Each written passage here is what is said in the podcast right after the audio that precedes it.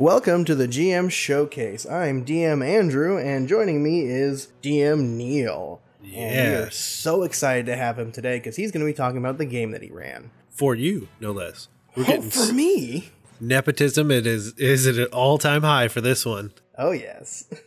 All right, so tell me a little bit about what the game system was and what was the setting. So the system, I guess, technically would be 3.5, and based on the OGL, Blizzard saw fit to make a Warcraft setting using said OGL and the D20 system, but it really harkens back to kind of that 3.5 style. And while also playing at relatively high level compared to some of the GM showcases before now. What level were they all playing? we will be playing at level 11 because I felt that it needed to be higher level because I wanted to kind of that World of Warcraft feel because I've been playing for far too long. And if I did slash played, I would be sad and my wife would probably be sadder. But the hmm. idea that I wanted the players to be able to do anything that they could imagine, both mechanically and every other way. So we went for level 11. Oh, yeah, turning it up to 11.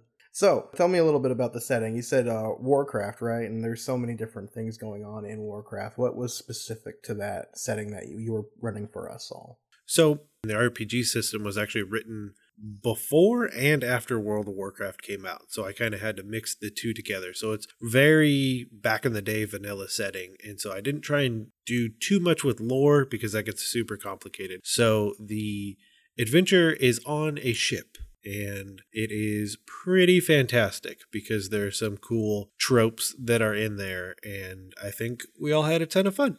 I can attest to that. All right, great. So, without further ado, we're going to go ahead and get into the game. We're going to be looking at Warcraft played in Dungeons and Dragons 3.5. So, let's get into this game of the GM showcase that DM Neal has dubbed Ghost Ship.